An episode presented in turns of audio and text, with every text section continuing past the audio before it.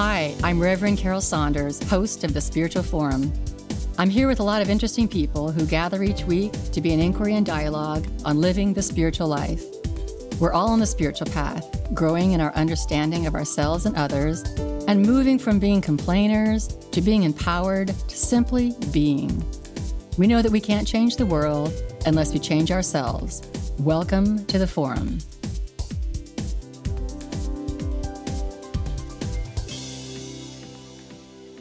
Welcome to the Spiritual Forum, everyone. I am here with a very interesting guest. His name is Dr. Ivan Figueroa Otero, and he's a retired pediatric surgeon who now explores Eastern philosophies that emphasize a holistic concept of disease, such as emphasis on disease prevention and modification of lifestyles. He was one of the first physicians to become certified in medical acupuncture in Puerto Rico training in traditional Chinese medicine and acupuncture with professors from University of Seville. He is currently certified in medical acupuncture nationally. Dr. Figueroa Otero is also the author of the School of Life trilogy with the books. First one is Spirituality 101 for the dropouts of the School of Life. Then there's Spirituality 102 for the disconnected from the School of Life, and Spirituality 103, the Forgiveness Code. His recently published fourth book, Reflections in My Magical Mirror, which is Spirituality 104, encourages readers to remember that every difficult experience is a lesson of love. Welcome, Dr. Ivan Figueroa Otero. It's very it's enter, entertaining to hear somebody talk about you. For me, one of the most difficult times in life is allowing people to give me you know, something say good about me. That I was very, it made me stiff. It stiffened me out, and I and I'm still starting trying to learn why is that. But it was very difficult to hear somebody praising me. Um, I'm still working on that. It's strange. It's like probably lacks of self confidence in ourselves. That lacks of why can't we take a compliment? I say one of the most difficult things in this life is allowing yourself to be loved not to love. That's why I keep repeating in my books. It's the most difficult part of knowing that.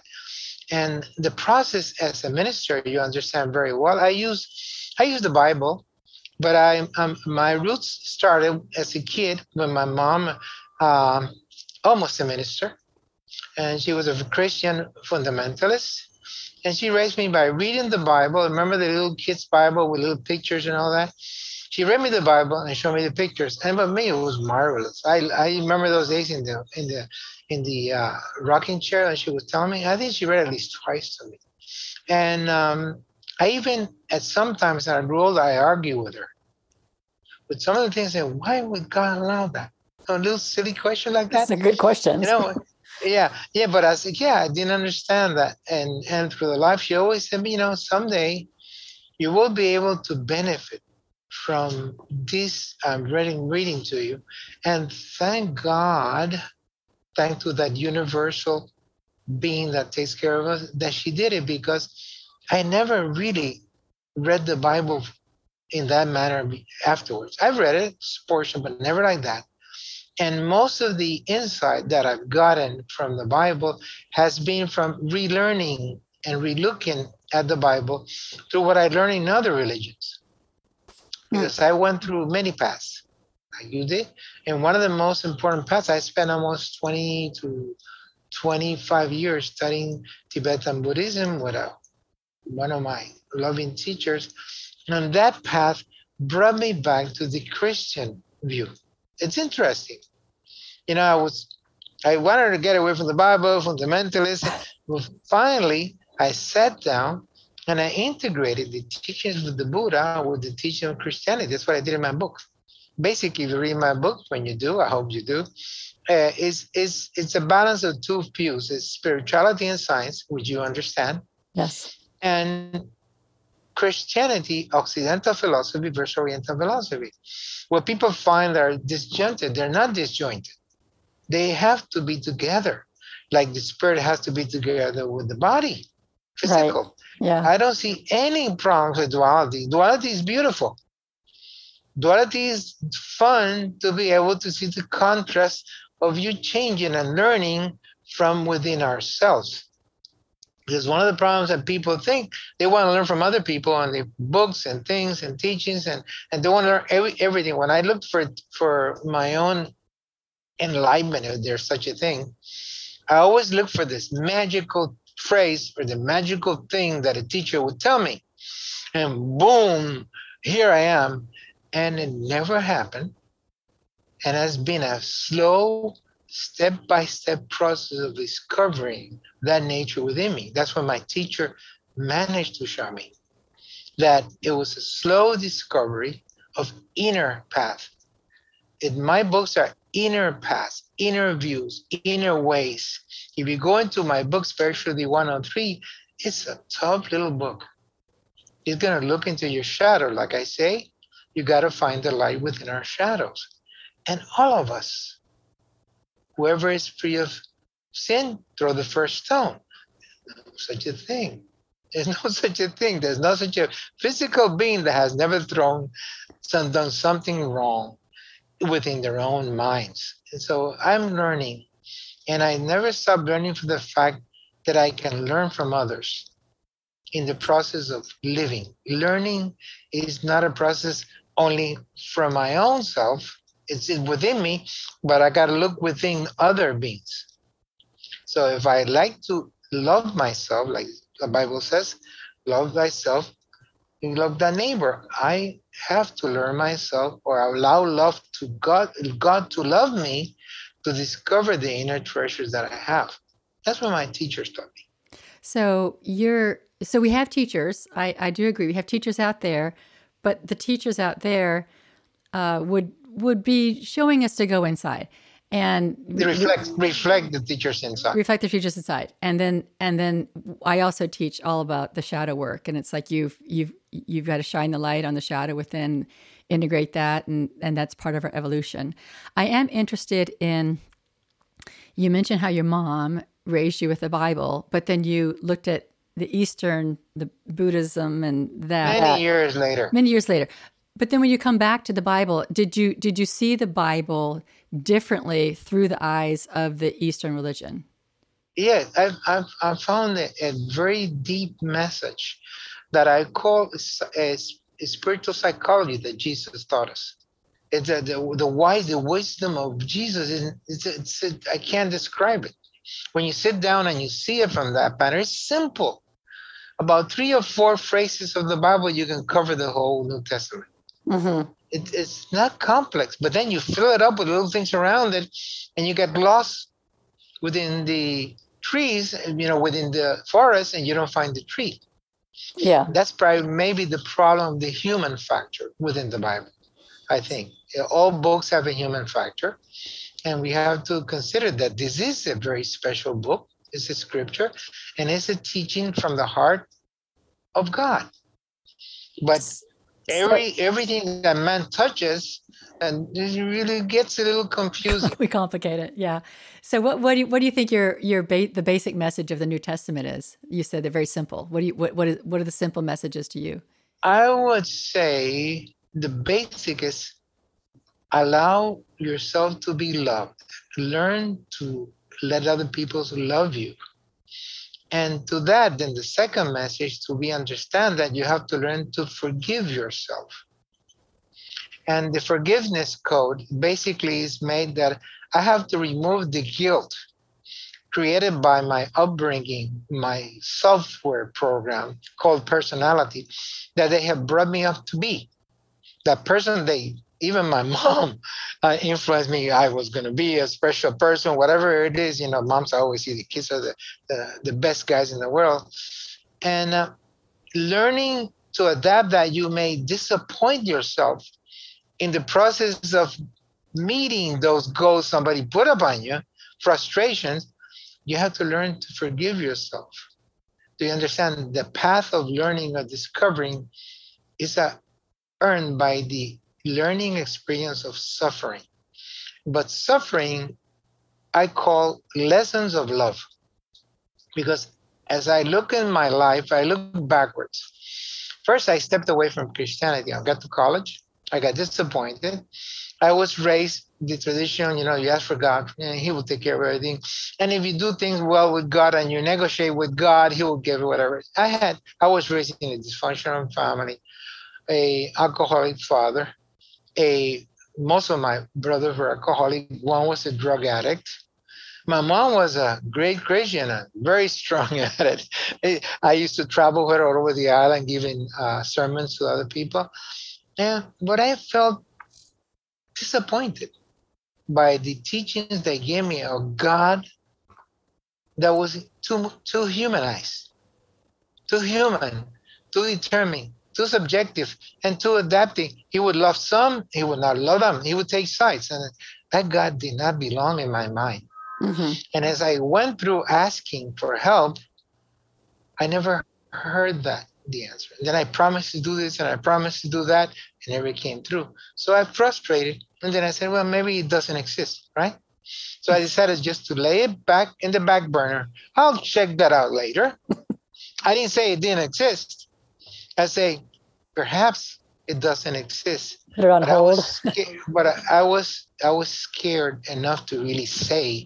You have to be brave to say that doesn't exist. Mm-hmm. I admire atheists because they really learn to question that. I have a, a an essay agree, about atheism, yeah. which is very good. They question that, but also I was afraid to question that because to question it, at least you have to study. So I decided, okay, I'm going to put it on hold. But life, like the good shepherd, I was a stray sheep, but he would never let go of me. He kept calling me and calling me by different experiences in life. And now I understand him now as I look back, I see the beauty, the way he, the way that he, that's a macho thing. It's not mm-hmm. a he. It's a energy without uh, sexuality, I'm sorry, gender, that would call me in a different ways. Reminder. And the reminder sometimes we're not so happy. I went through difficult times in my life, sickness, difficulties, whatever, many things. I don't want to go into that. But those things now I look back and I found the beauty how he managed to remind me on the way. Remember the middle way in Buddhism? Mm-hmm. I make a drawing to my patients and I say, okay, we're supposed to, we're born here, and that's our fine point. Let's say I get to be 90, and this is a straight line. I'm supposed to go that way, right? Say, no way. My path is a zigzagging pattern. And the zigzagging pattern in the youth year was very big. One to this side, bump here, come back to the middle, and uh, I'm going to try it again. Big zigzag pattern. Then you really deviated from the middle way. And finally, as I learned from my lessons of love, the suffering, the empathic suffering. I use that term with the other interviewer. Empathic suffering because suffering makes you empathic. You're human. I live. I suffer. I cry. And at the beginning, when you're a scientist, you become godlike. You know that. And everything is science, and I can think things out. There's nothing I cannot reason and use rationalism for. And then you learn slowly to soften that hardness. And you be, become soft in your heart. And then you allow, I say, the right brain to wake up. He said, I was just a left brain guy all the time. I was like a robot.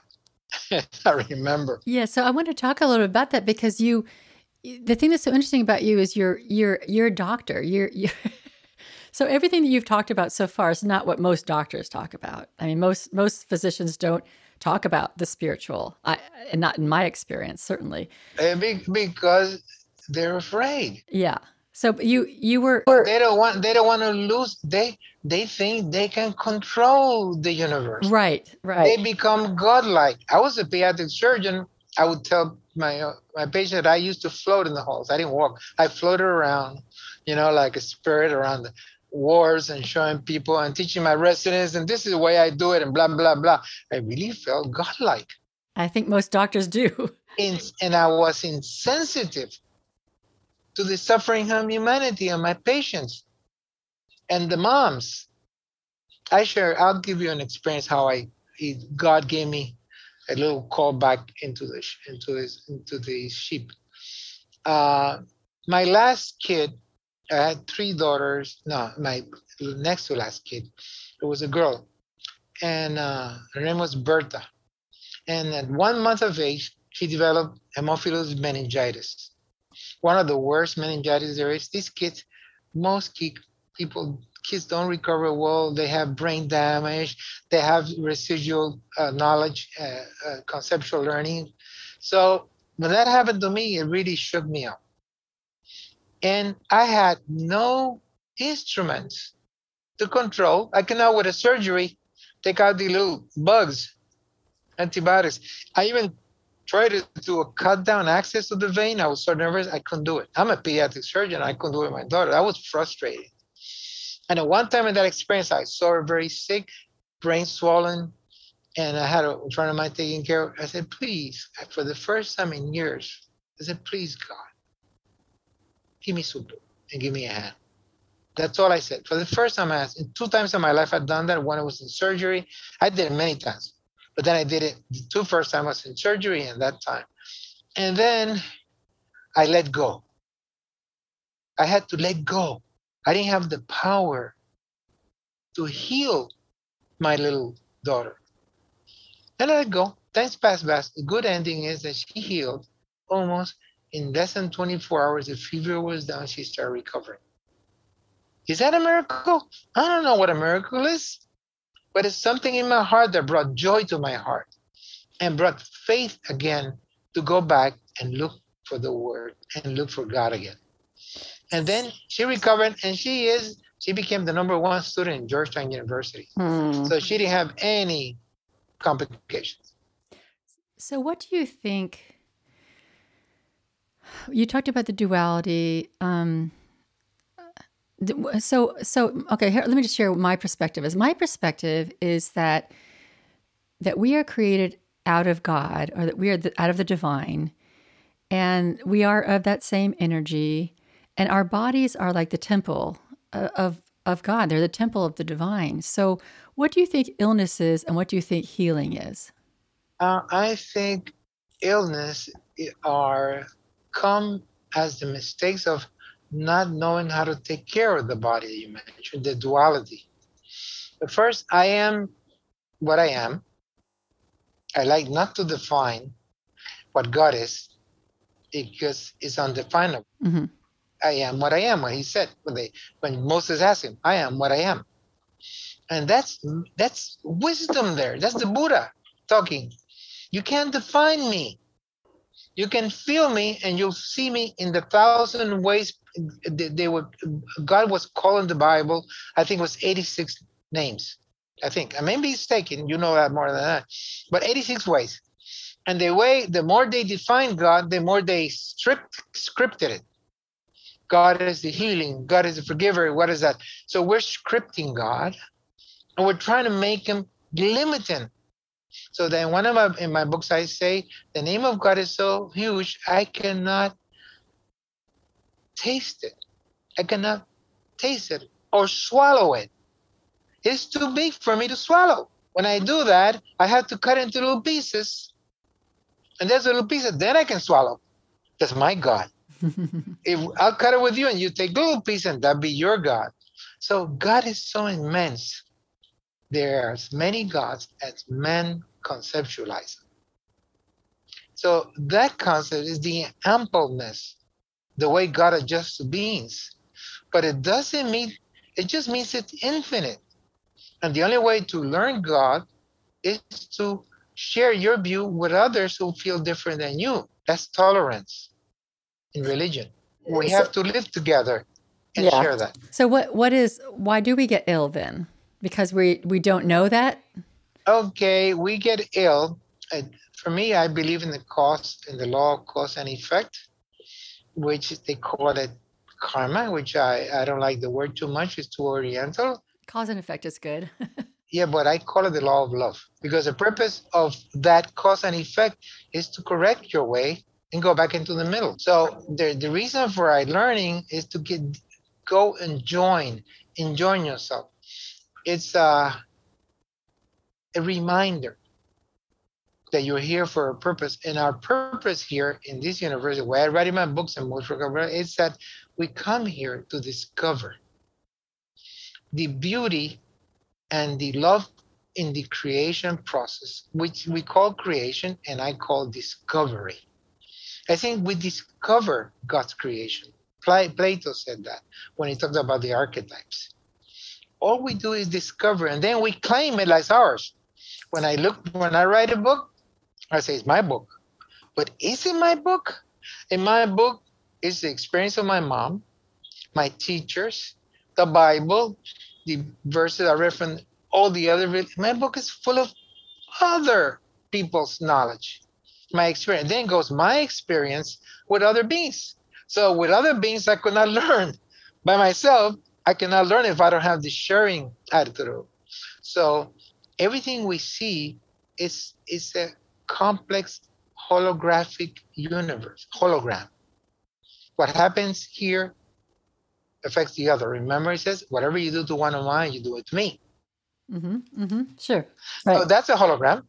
That's uh, the universe is a hologram. Jesus was a hologram. God is a hologram, but we belong to. Now, why do we get sick? Because we don't understand. Let me do it the way I tell my patient. Very practical. Okay, when you buy a new car, they take you the car. They give you a manual instructions and a certificate of guarantee. And then they say, okay, here you go. This is the steps you have to do. And the manual tells you what gas to use, what oil to use, the maintenance, and all that, blah, blah, blah, all that stuff. And then if you don't do it right, they make such modern cars that the cars would go boing, bing, you know, and goes check engine, check engine, check engine, whatever it is. And what's going on here? And the engine, you see the gas is full, the oil is okay, but it's check engine. So you go to the computer system to the uh, dealer and they'll connect to the computer and then he will find out the cause of why is your lights changing up lighting up and then he'll check everything and he'll say well you know i checked everything there's nothing mechanically wrong with your car then he said what kind of gas are you putting there regular or premium and what kind of oil I use recycled oil. So then the check engines are the alarms that you're not following the manual of instructions. Okay, let's go out to man. And what is man? Man is the best automobile ever made. It's got the best computers, got the best things, and you need the best fuel. And where's the manual instructions? It's in our genes. Our gene pool has got all the history of humanity up back to the first man, whoever that was religion says it's Adam, Adam, Adam, whatever somebody says it, but it's there. It's in my genes. It's in your genes. Your history is shared with mine, the body. So we're not separate in body sense. It's all in our genes. And the gene says, okay, the best thing to do for your body is you have to have premium fuel. And in my concept, premium fuel is vegetarian food. Okay? Yeah. Teach my patients. And then vegan food Number one, premium is a little higher than premium. I'm vegan. I'm vegan too. I'm a strict vegan. And yeah. and I teach my patients that if you don't give them the right fuel, then the check engines, which are the symptoms in your body, appear. For me, symptoms are the alarms of your misgivings where you're doing wrong. This toxicity that we do by bringing the wrong fuel is toxic the body reacts to it. And we have a computer that is very sensitive, and then symptoms appear. But why some people get sick in one manner or the other one? Because the gene pool tells you how are you going to react. Remember the sins of the father that we reach? Yeah, generation, yeah. Well, that's what's in the gene pool. The sins are the wrong actions of my ancestors. Yeah, it, I think the other thing that we're also, I think, we are also not in tune with our own intuitive. I mean, I think if we were really in tune with our bodies, we would know what to feed it. You know, but we're we're so out there getting McDonald's and junk food and oils and meat and all the stuff that we're we're we're trained to eat, and we think that we want that. But I always tell people if, if I, th- I think we're so disconnected with what our from our bodies that we don't even know what our bodies are asking for. And so we give it the wrong fuel, like you say. Well, that's the symptoms are yeah. the results. Right. The symptoms. you say why one gets some more severe disease and the other one different because their their gene pool. Yeah, right. Right. The gene pool decides that. But then we have epigenetic styles, which you probably heard about it. Epigenetics is how we can influence functionally the gene pool. So the good things come into my body and not the bad things. So we can change our life around. That's why being a vegan, you should notice I'm 77 years old. And some people put that look like 60 or 58. you look great. yeah, I'm 77 years old. And you can tell I have quite a lot of energy, at least in my mind. The body doesn't go as way it did, but my mind, I'm very energetic. I'm multitasking at 77 years old. I've already written two books, they're ready to be published. I'm, I'm sorry, I have the 201 the 202 are written and the 203 which is going to be the last of this trilogy is going to come. So i'm already planning what to do for the next time. And all come because i feel energetically i feel driven by my own heart and i find things to do which are constructive i would like to say inclusive. If i do inclusive actions it's our universe. When I do exclusive action, this is mine, that is yours. Mm-hmm. And then we do clubs. No, this is my club, and you don't uh, you don't like this. You like cars, you come here. You like motorcycles, you go there. And here's two guys who are but they're separated. And we have to live inclusively to feel loved first with myself, and then I can share the. Yes, Forgiveness so- in my books, I say, is understanding understanding of our mistakes because nobody's perfect. When do we make more mistakes in our youth year when we're young? If you look back, most of the big ones I did were in my youth years because I thought I knew it all. And my mom would tell me things, ah, mom, God, yeah, God, leave that alone. That's a bunch of baloney. but now I understand why my mom used to say, it is at those times that we create most of our mistakes. Remember what God said, the most wis- wise words for that day when he said, please, Father, forgive them for they do not know what they're doing. Mm-hmm. Then it reminded me of the Buddha. That's what the Buddha says. Our suffering is because of ignorance. Mm-hmm. Ignorance is one of the three tenets of Buddhism that creates suffering. And I say, but why? What is it that I don't understand? Then my teacher says, we don't understand that we are all born with the seed of the Buddha or the Christ. It's all within us. But you gotta nurture it, harvest it by learning in life, being empathic and suffering. Suffering is part of our so if somebody comes to you as a doctor, do do you do you talk to them in these ways that that it's it's it's the fuels as the the food, but also the spiritual part and the forgiveness and the my patients understand me perfectly well because I dedicate three hours of my first visit to each patient. Okay, that's very unusual. I don't do volume. No, yeah. I'm very successful. I'm booked yeah. till March, but uh, I get to talk to them. They feel somebody pays attention. I let them talk. I talk to them. Then I show them what they how are creating their disease. And I talked about epigenetics, how we can. Then I then give them hope. I don't give them false hope. I say you can improve yourself and get yourself to a new state of being, which is wellness. But what's wellness at 70 is different than wellness at 40. You understand? But they feel hopeful. I, I see really people heal in my office. Yeah, it sounds like it. Well, you're taking a systems approach. You're taking you're looking the whole person as a system, as a spiritual being, a physical being, yeah, and um, uh, and a mental being. And I'm I'm really interested in what you're because you were trained as an allopathic or doctor or Western medicine. So Western medicine, I I have a bias. I will be very clear. I have a bias against Western medicine. Um, I, I think that there's places for it, but I think that for example, in America, we have a lot of very unhealthy people.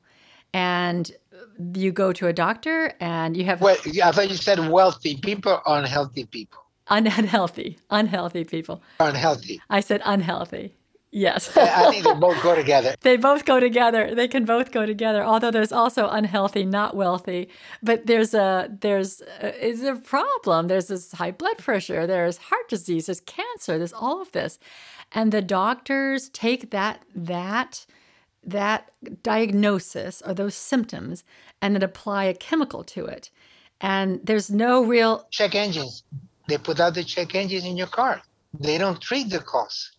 They put out the check engines. They take off the check engine. So, oh, so what you're saying is the medicine turns the check engine light off. Is that what you're saying? Right, right, right, right. That's a really great analogy. The the so so now I'm not hearing the alarm, but I'm taking medicine. I don't hear the alarm, and I'm not even the doctor isn't even uh, taking into account the whole system. Like, how is this going to affect other parts of my body and how is it going to affect you know everything else. So there's this targeted approach and i feel like it's kind of like a it's, it's almost like a drone strike that you think you're going to take out what you want to take out but you blow everything up and then your body's left kind of physicians my dear colleagues do not know what they do. They're trained and programmed. Yes. To, to confuse disease with symptoms. Yes. And then they are driven by pharmacology, which yes. treats the symptom mainly. Right. And then there's no other medicine but pharmacological medicine. A physician, you can medicine would take my license. I would say I can heal people by by nutritional changes. I cannot do that. If I would say cancer can be healed, they would criticize me and they affect my license because cancer cannot be healed according to them. But I've seen it can be treated. The people. I seen no, I've seen hundred people. So I tell my patients, come, let's say a terminal case, he comes to my office, and I see a lot of uh, terminal cases, and come to like for hope, and I say, listen, if the doctor tells you that you have a one or your case that had two percent of survival, I would say, are you gonna go into the ninety-eight percent or are you gonna go into the two percent? So I tell them, you focus on the 2% that survive, forget about the 98% that die. So that's my hope. You can be there. Statistically, you cannot say all cancer will die. You can only say a percentage of them will die. And some recover. I've seen people miracle recoveries. I've seen that, even my own patients. So you got to give people the opportunity to feel they can heal. Opportunity, hope faith, whatever you want to call it. It doesn't mean you're gonna, you know, take advantage of them. And I don't heal patients. I teach my patients to find their health or their wellness within their own capacity. So I give them a lot of, I give them homework, homework, and homework. The school of life, homework, and this is your homework. And then next time they come back, okay, what have you done? How are you doing with the diet? How you doing with this? How are you doing with your animals? How are you doing with your exercise. That's homework. I make him do homework. The, but that's important. But what medicine? What, when I give him acupuncture, I say, you know, what what medicine that needle had it may feel so good and it made me feel so great and relaxed. There's no medicine. There's only here lots of love in my intention. Yeah. Lots of love in my intention. That's what you have there. So it's I mean I'm a crazy physician. People, my colleagues say I'm crazy but my patients think I really know what I'm doing. And I have no need to have thousands, thousands of patients to claim that I can help them. No, one at a time. One at a time gets better, understands, corrects the bad, you know, the uh, uh, bad styles, and I'm happy. If you correct your lifestyle, what you call repentance, right? Repentance, and then the body will forgive you. Mm-hmm. It's beautiful. Yeah. So that's healing. You start removing the bad toxins, the bad emotions, the guilt, and the bad gas, the animal stuff, then the body responds you with love. It's just, it's a not it's a duality of you know treat me well and I'll treat you back well. You're describing healing as a forgiveness process, like the healing of the body is the body forgiving you know whatever. Right. Everything is forgiven but it's understanding yes. there's a new relationship between you and your body. Yeah. Become buddies. You become buddies. And we work together. Me my mind my spirit and my body become together. It's come the, the real trilogy the real trinity is that when you get together those three beautiful parts of creation because we're part of the Trinity. We are a Trinity. And we have to understand that. And uh, I am not a churchgoer. I, I, I cannot say I'm a Buddhist anymore. I, I stopped using terms of religion.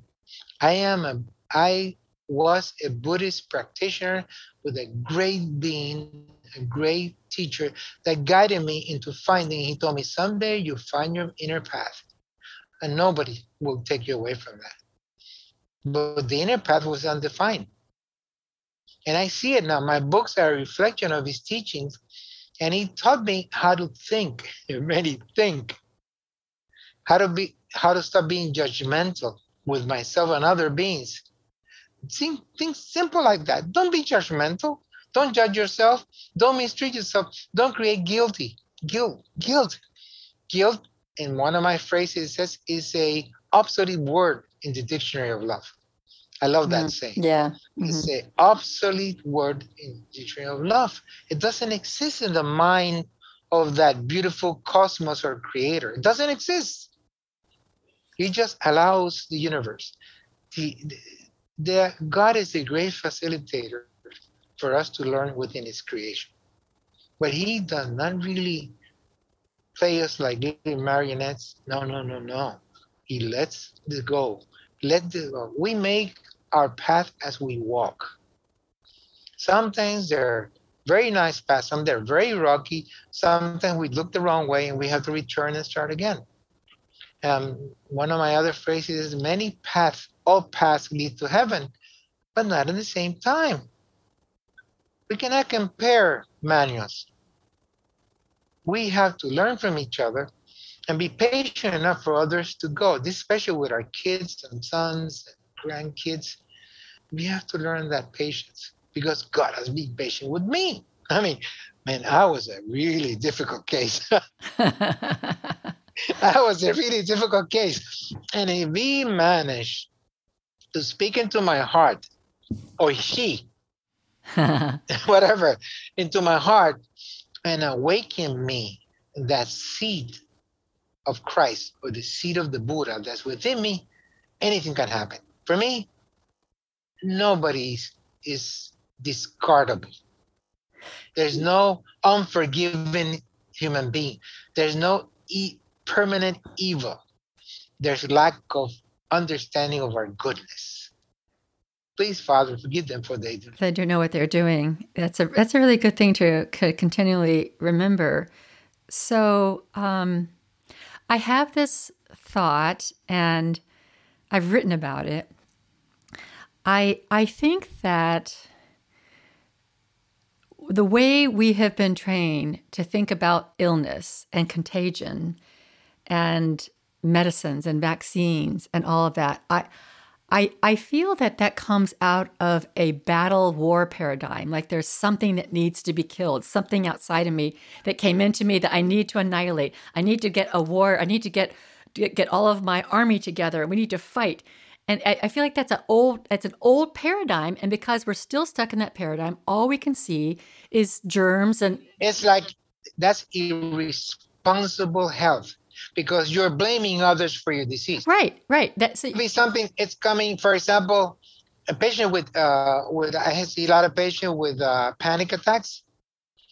And the physicians, when they ask him, the psychiatrist, we really don't know where it comes from. I think it's a spontaneous phenomenon that occurs in people could be genetically. I say, no, no, no, no. Those are repressed fears from your past. Those are hidden little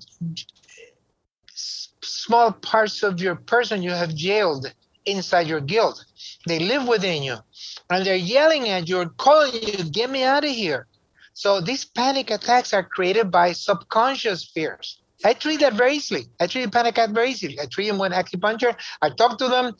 Are they really? And they can't believe it. So this is not something that comes from the outside. No, this has come from your fears. And let's talk. Tell me about your life. And then I began to talk. I right, but do you think also that because I I actually think that this idea that there's some enemy that can enter my body, yes, panic attacks, but even like a germ or even like or even like cancer, like there's something that's come that, that needs to be destroyed.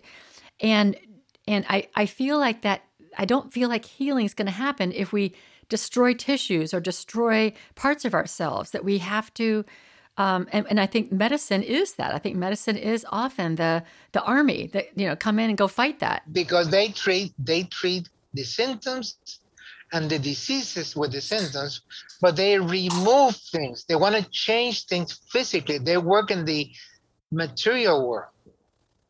They don't believe anything disease occurs anywhere but the material world, so they use that technical surgery thing. Even acupuncture is in the material world, but I do. My intention is not material but the, we work with the material world, but I don't, the sense for me is I'm not healing the body. I'm integrating the functions of all the parts of the body into unison, harmony. But the physicians keep taking things out and treating you and fighting you. Also, the physicians promote disease, not health. I'm sorry to say that because yeah. without disease, without disease, the medical establishment would fall down. What would happen if everybody became vegan?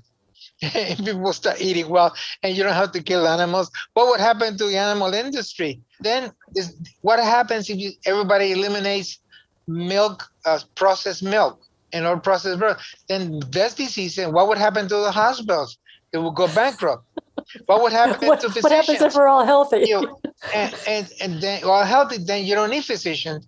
I say my office, I keep people, you know, my office is always empty apparently maybe two persons there the next time three persons in my office three is a crowd in my office. And people who come to my office oh my god this physician must be really doing bad right? And they go to another guy's in the neurologist office and here in puerto rico the office are 20 30 persons in the in the office. And these people you check back every week they're the same ones the same ones the same ones right? That's why I dropped out of the regular medicine. I got frustrated by in the same patient. I was going to ask you. So is that is that why you dropped out? If you stopped, you sh- what what caused that shift? Not in my case. Not in my case because I did a lot of surgery, congenital surgery. I was very satisfied with that. I okay. Correct something that had to be correct. Right. Right. But I got frustrated because I was not fulfilling the whole talent that I had. I was doing part of it it's like I think it was a karmic process that occurred, bam, and it finished. And then I said, What am I doing here? At 61 years old, I was not happy. I had to get up. I was not happy to get up and do an appendectomy at two o'clock in the morning. I didn't like that at all. 10 years ago, wow, I feel great. I would love doing that. And now I said, no way. I spent three hours in the ER, and then and then I get home and I sleep two hours. Then I go, nah, that's no way for me. It got to the point that it was not fun. And then I stopped doing the real surgery I wanted to do when I removed from the academic medicine. Was doing reconstructive surgery in children, which was uh, congenital defects and all that was my that's really challenging. But after that, doing little hernias and doing that, it became really unsatisfying. I didn't feel fulfilled. The money was okay. I didn't mind that. But the problem, there was something needed in me. And then karmically, things will happen. And it happened. Things will happen. And I took my decision to switch over. I was 61 years old when I quit. And I really quit. I didn't do it in transition. I just went, boom, I'm going to go for this and I closed surgery. And it was difficult times for transition, you know, the income and all that. But I had enough reserves. I thought I could live the rest of my life, which is false. There's never enough. There's no retirement plan that will take you for the rest of your life. you see those commercials? Right, right. Yeah, plan B. That doesn't work. It doesn't exist. How much you're gonna spend? No way. But did you want to retire? It sounds like you were still moved to continue to express yourself. I found that less was more because I saw more people. I stopped reasoning and I stopped developing my intuitive powers. And my intuition guided me from then on. I become very intuitive. Uh, I can tell what's going to happen. I can tell what's going on in my patient's thing, and I can tell you, I cannot tell you why. But I can point, and I start talking to the patient, and he looks at me. How come you start talking about that? I don't know. Tell me. I'm sorry. And they feel open to tell me things they would not tell the psychiatrist. I hear everything because I really don't judge them. Mm-hmm. I learned that from my teacher. And I had to be like my teacher told me, do not judge him. Give him a break. Give him opportunity. That's what I do in my practice. I really feel joyful. I write that in my books.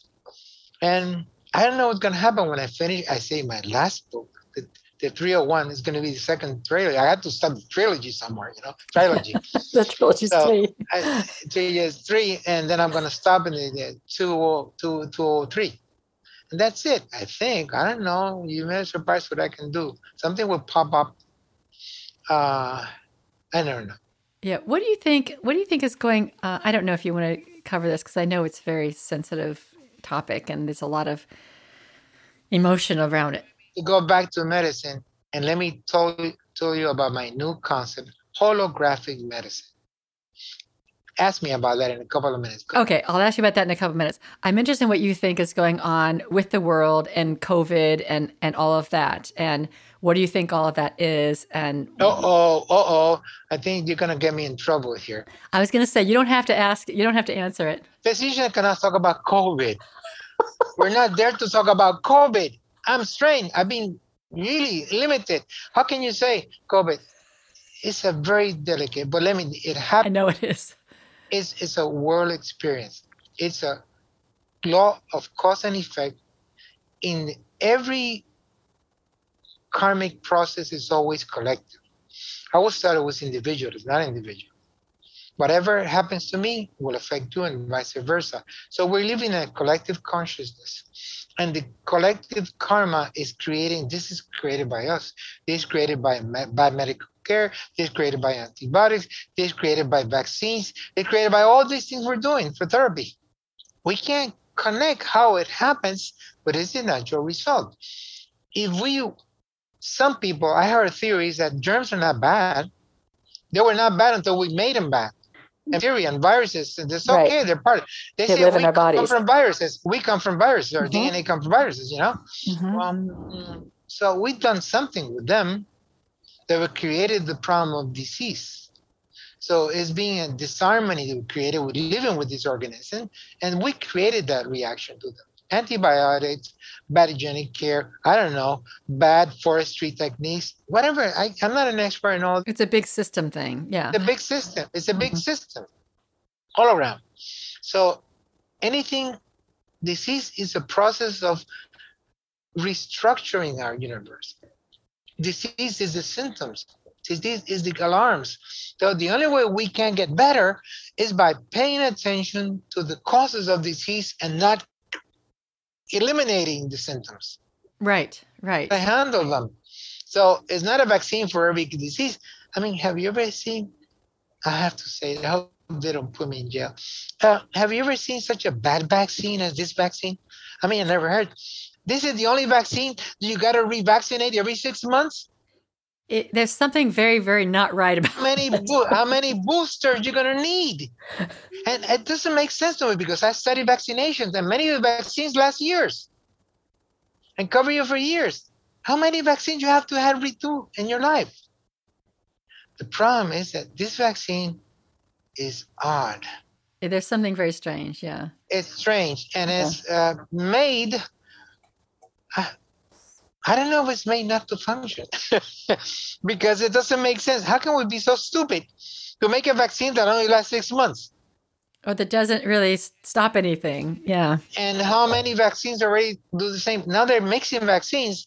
I say, no, this is not good enough. You have to take one of these and two of these.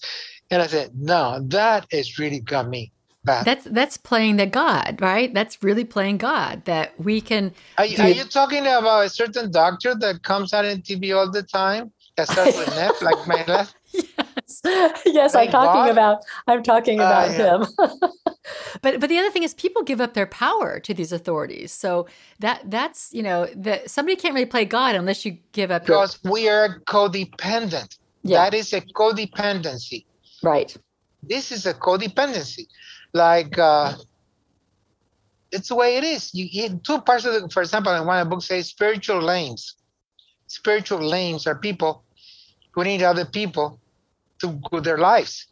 There is the cane or the crutch, and the spiritual guy who uses the crutch. But the crutch is important because it's needed by the spiritually lame person. So both are part of the equation. Mm-hmm, mm-hmm. The crutch And the and the lame. sick. Yeah. And they just depend they can't live by themselves so we create that so we use people who are weaker to make ourselves feel better Mm-hmm. because we make them dependent on us so the modern medical system is making us very codependent I, I see that. economically Yeah. economically the news is joining the fight the news reels are joining this codependency they're helping they're promoting So it, it goes back to you know to we if we knew who we were, we're the powerful spiritual beings. If if we really remembered who we were, and if we Sound like my first book. My God, you're talking about my first book.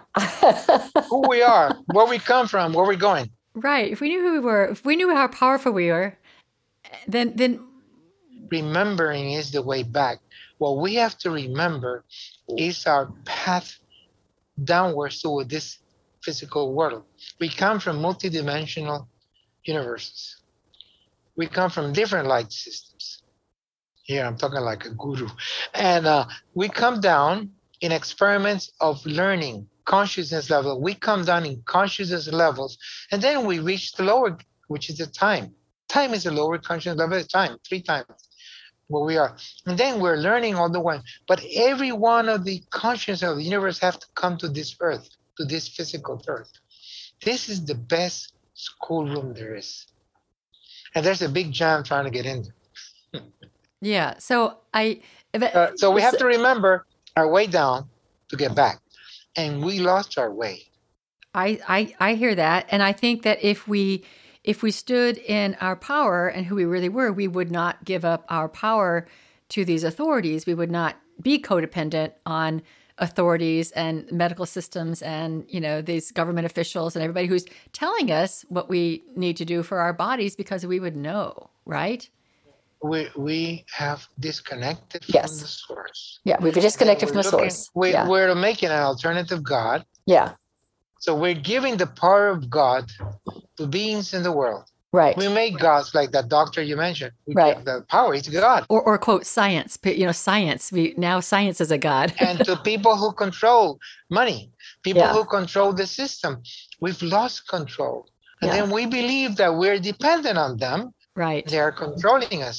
right. And this is not get better for a while. It's going to go on to the major crisis. We can tell what's going on. I, I I I completely agree. We're on the same page. We're really on the same page. I, but I feel hopeful because I know that we have the resources and God, the beautiful harmony of the spirit will always win the battle. Absolutely, no doubt. No matter what happens, the battle's won. But the bad, the bad people haven't realized it yet. Yeah, the, the chess game's over. We just there. I, I I saw something that the chess game's over. There's a few more moves. Somebody's got to flip flip the, uh, the king down. checkmate. Checkmate. yeah. And uh, I think we're going to be checkmated many times in the next couple of years. Yeah, it's going to be interesting, and we really have to. Um, you know, I think I think the work that you're doing in the world to uh, you're, you're doing Jesus's work because remember he didn't heal people either. He he showed people how to heal themselves. That's right. It says uh, you heal by your faith. Oh, it says at the end of the healing that you heal by your own faith, but not by the capacity of the healer. That's my next book, a manual for therapists. I always thought if I wrote a, if I wrote a spiritual book, mine would be pick up your mat and walk. Eh, the the problem is that um, I wrote my first book when I was 70, and I have never written a book before. And you got to read in, in my book how I wrote my first book. I got bombarded by the spirit. I got people who come to my office and say, "When are you going to write your book?" I said, "What are you talking about?" I mean, everybody wanted me to write a book, and that's mysterious. The the words came to me. Mm-hmm. I write by inspiration. I can write a book in two weeks. Oh, that's great. Yeah. So speaking of your book, I, I wanted I was thinking of maybe um, your latest book. I was thinking about um, just The magical mirror. the magical mirror. I was thinking about just naming a couple of these um, these chapters and having you talk about it. Would you do that? Okay, go ahead. Go ahead. Okay, like um, number 24 is death isn't the end of the story, it's just the beginning of another one. Yeah, it, I, I talked to you that we we come from somewhere else. Where our consciousness becomes from the spiritual world, then we become a physical, a, a spiritual conscious within the physical world. It's like coming into a jail. I find that we, I imagine when the spirit goes into the baby, and that must be hell at the beginning Mm-hmm. because the mind is free.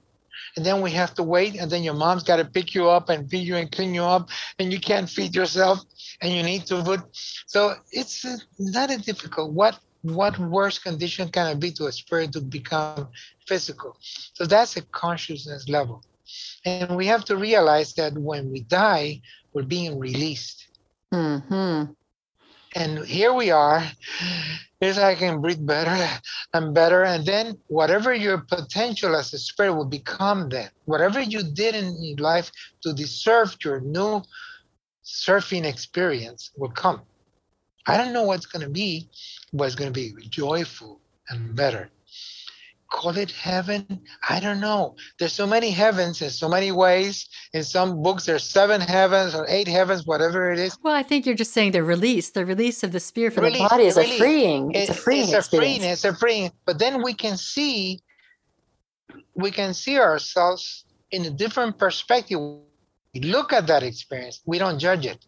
At that time, we see, oh, this is bad. I got sick and I got born crippled, whatever it is. No, but when you release it, then you see the experience as fulfilling. Yeah. The way I look at my life now, I look at my past experience, which was pretty bad, and it's fulfilling, joyful. Yeah. I gotta be grateful for those things. So that's the way we look as a life afterwards. It's not necessarily reincarnation. I'm not getting into that subject, and which we can discuss another time. yeah. Another time. Uh, I- I- yeah, but what I'm telling you is that it's the experience of openness. Okay. Right. Right. So yeah, and that this fear of death that we have that drives so much of of drives so much of our lives. You know, we have so much fear. But if we just didn't have attachment, attachment, yes, attachment. yes, right, yeah, everything, yes, yeah. Okay, so here's another twenty-eight.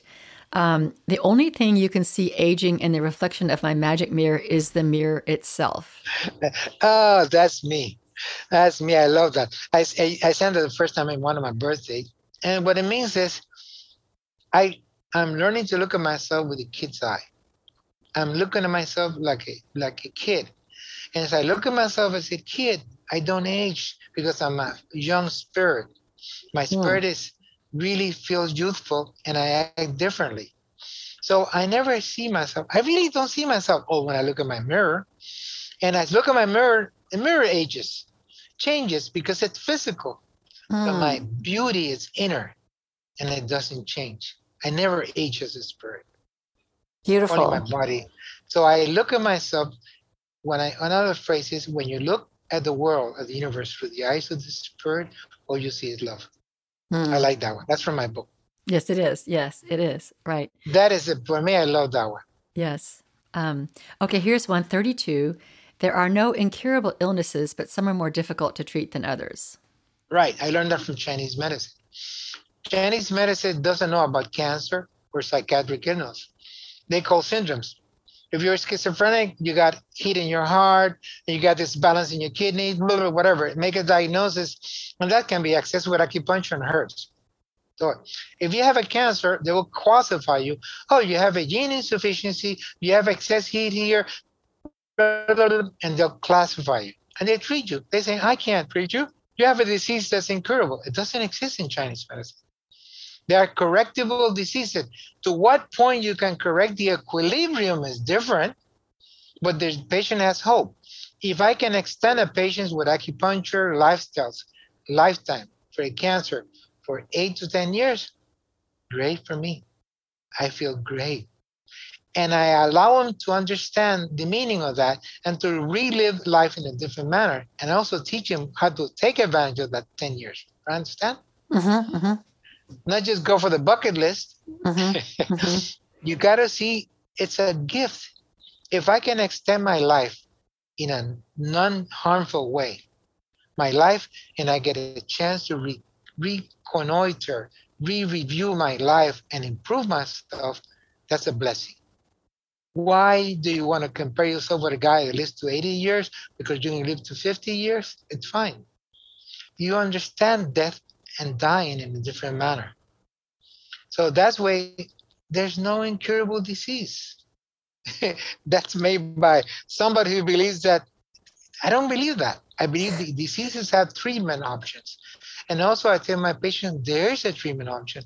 Uh, but the success rate, I don't know, but I'm going to give it a try. If you fall into that percentage that get better, oh, you're going to feel happy. Mm-hmm. But I'll give you a chance.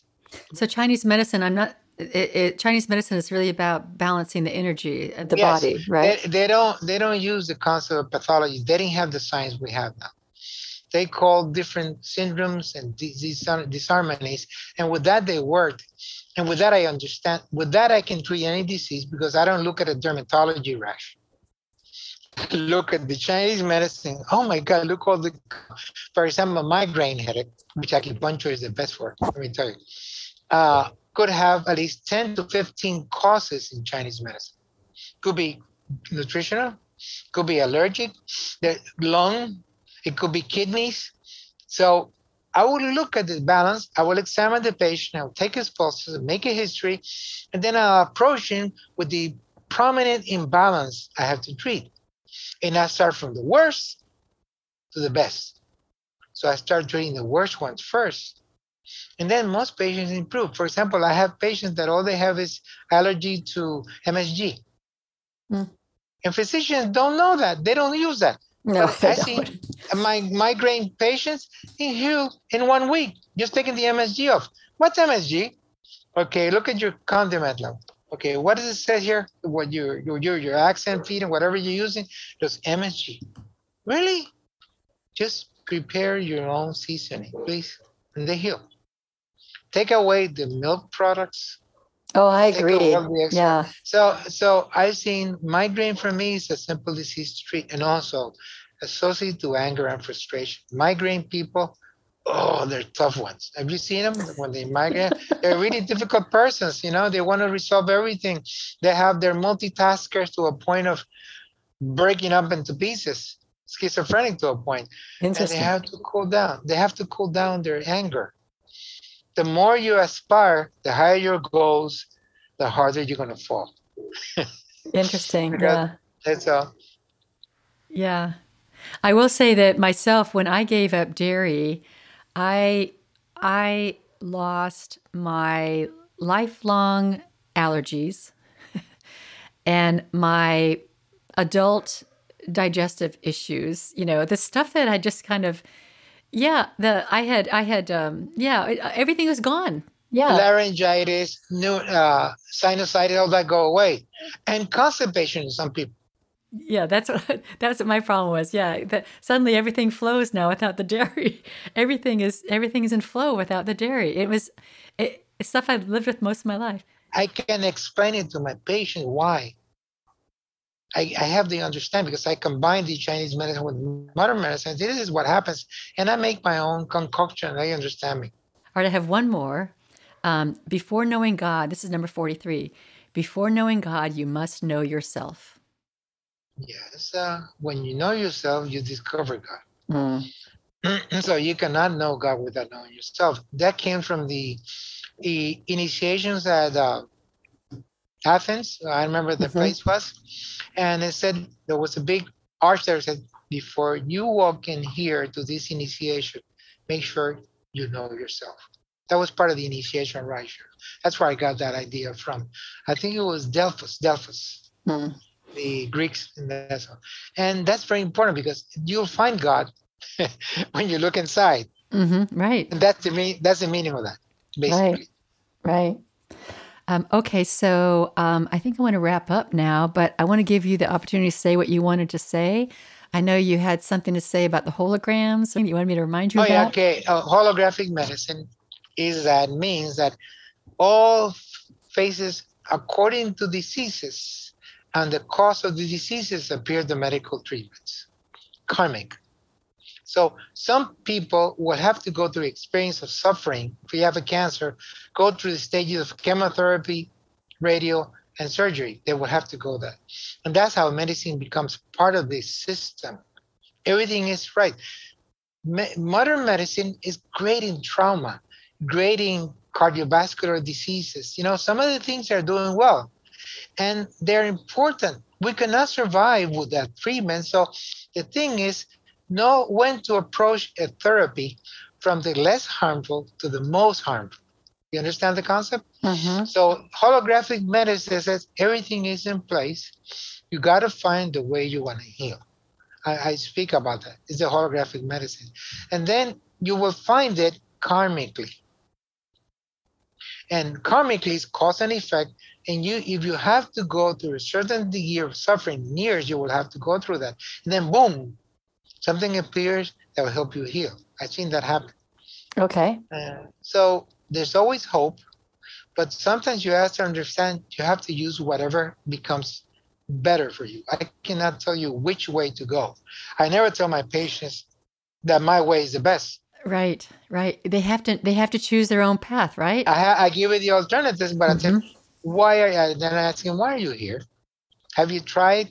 Oh, I tried this, I tried that. Tried. Uh, I got a feeling you have not too much of a choice, right? So I am the last hope. Then hear me out. I tell them, hear me out.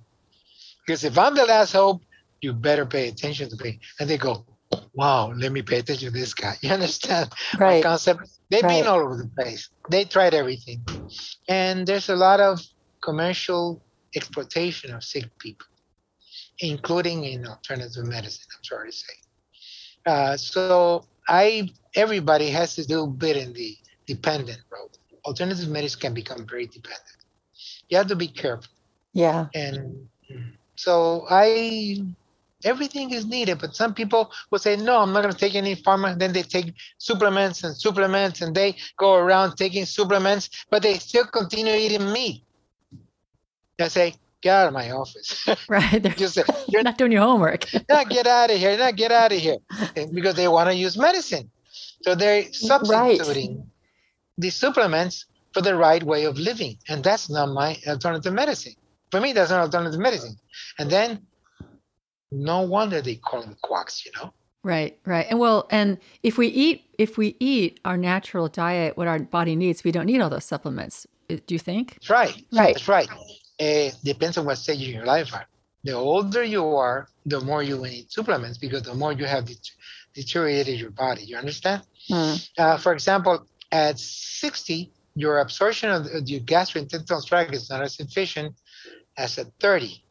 So by that time, you may need digestive enzymes to supplement yourself. You understand? I do. Eating But well, just eating well, it will not resolve the problem in most cases. okay, so so you think aging really is a natural process? Like there's not there's not something like the degradation is because uh, my degradation at 60 is not because at 30 and 40 and 20 and you know I didn't I didn't take care of my body. So I, I have a degraded body at 60. But if I hadn't all that time, would I have That's graceful aging like me. You know, graceful aging. no, everybody has to age, but it comes in your genes. Okay. Some right, people had long lives, but they have poor quality life in the other parts of the genes. Okay. They become Alzheimer's, lack of development, problems with arthritis. So it comes together. A package comes Okay. long life with bad quality. And now, when you eat bad, you wake up all those bad quality genes. Yeah, you accelerate the process. When you eat well, you slow it down. Okay, got it. So you can do anti-aging. For me, anti-aging is the natural way of treating yourself well with love. That's all anti-aging. I don't believe in Botox and all those things. I don't ever use that. I don't believe that you can treat people with anti-aging medicine or or hormones, and that's gonna make you oh, they can make you sexier. Yes, but it's gonna make you happier. It can make you stronger. You can make big muscles, but is that gonna heal your your emptiness? yeah, No. So but love does. that's right. Love, understanding, forgiveness. Those are the best medicine that we have. Okay. Well, thank you.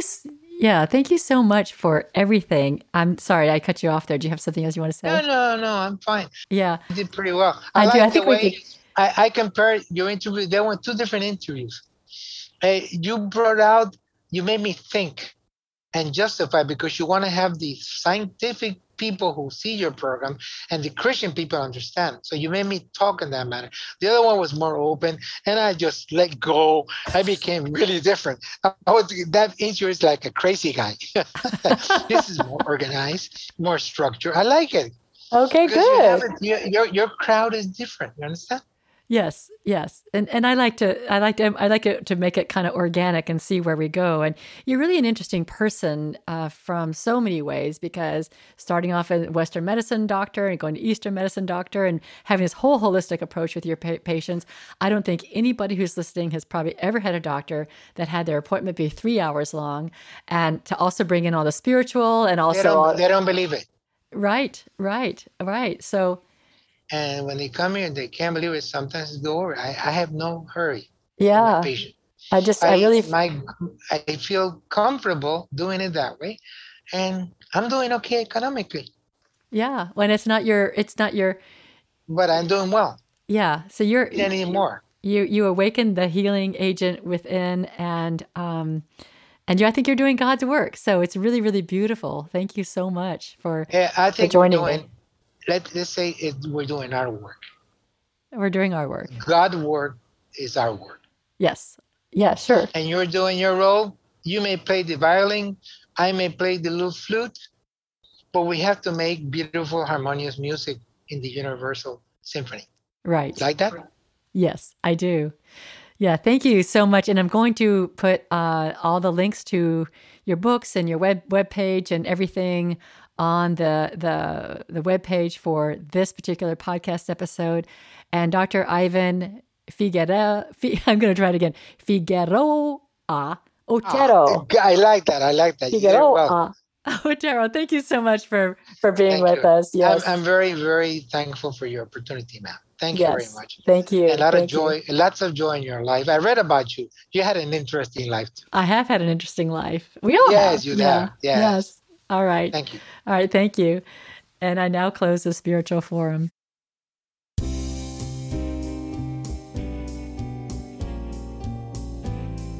Thank you for listening. If you want to learn more about us, check out thespiritualforum.org. The Spiritual Forum is affiliated with Unity Worldwide Ministries. We're a nonprofit corporation and depend solely on donations from people like you. If you find that you're benefiting from your listening, we encourage you to donate on our website, thespiritualforum.org. Our music is by Matt Nelson. Sound engineering is by Mark Jashelski.